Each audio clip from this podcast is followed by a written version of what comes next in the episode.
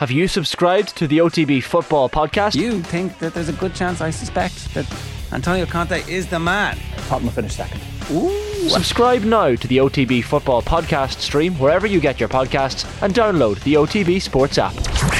The latest sports news in a bite sized podcast, the OTB Lunchtime Wrap. Good afternoon, I'm Philip Egan, and welcome to the OTB Lunchtime Wrap for a look at today's sports news on Wednesday, the 3rd of August. Anthony Cunningham has stepped down as manager of the Roscommon senior footballers. The Galway native spent almost four years in the role and won a Connacht title in 2019 as well as a Division 2 league title earlier this year.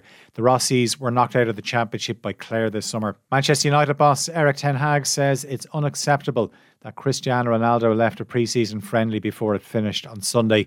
The Portugal captain, who's been linked with a move away from United, left Old Trafford after he was substituted at half time of their game with Rayo Vallecano. Other players also left, and Ten Hag's told Dutch media the whole squad should have stayed until the end.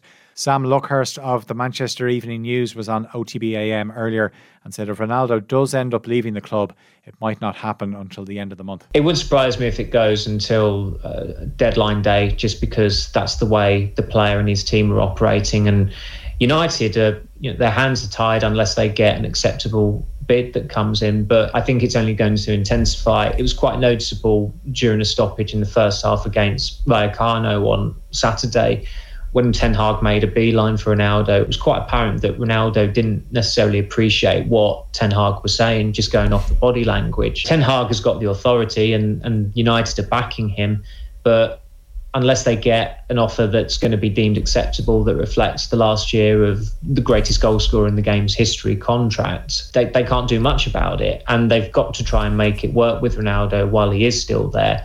But as we saw last year with Juventus, uh, that that deal to United happened very late on in August. Premier League players will stop taking the knee before every match, but will do so to mark certain occasions. The anti racism gesture has been in place since the killing of George Floyd two years ago. Captains of the 20 clubs say they're committed to fighting racism and discrimination.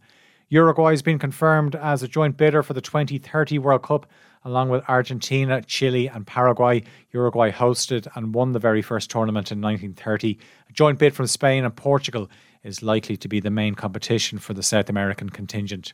And in cricket, Ireland face South Africa in a T20 international in Bristol this evening. It's the first match in a two game series. Ireland lost 3 0 to South Africa in last year's three match series. The action is due to get underway at half past six. We'll have more on these stories and the rest of the day's sports news on Off the Ball tonight at 7 o'clock. As always, you can tune into Newstalk or listen on the OTB Sports app. The latest sports news in a bite sized podcast, the OTB Lunchtime Wrap, available every weekday on the OTB Sports app.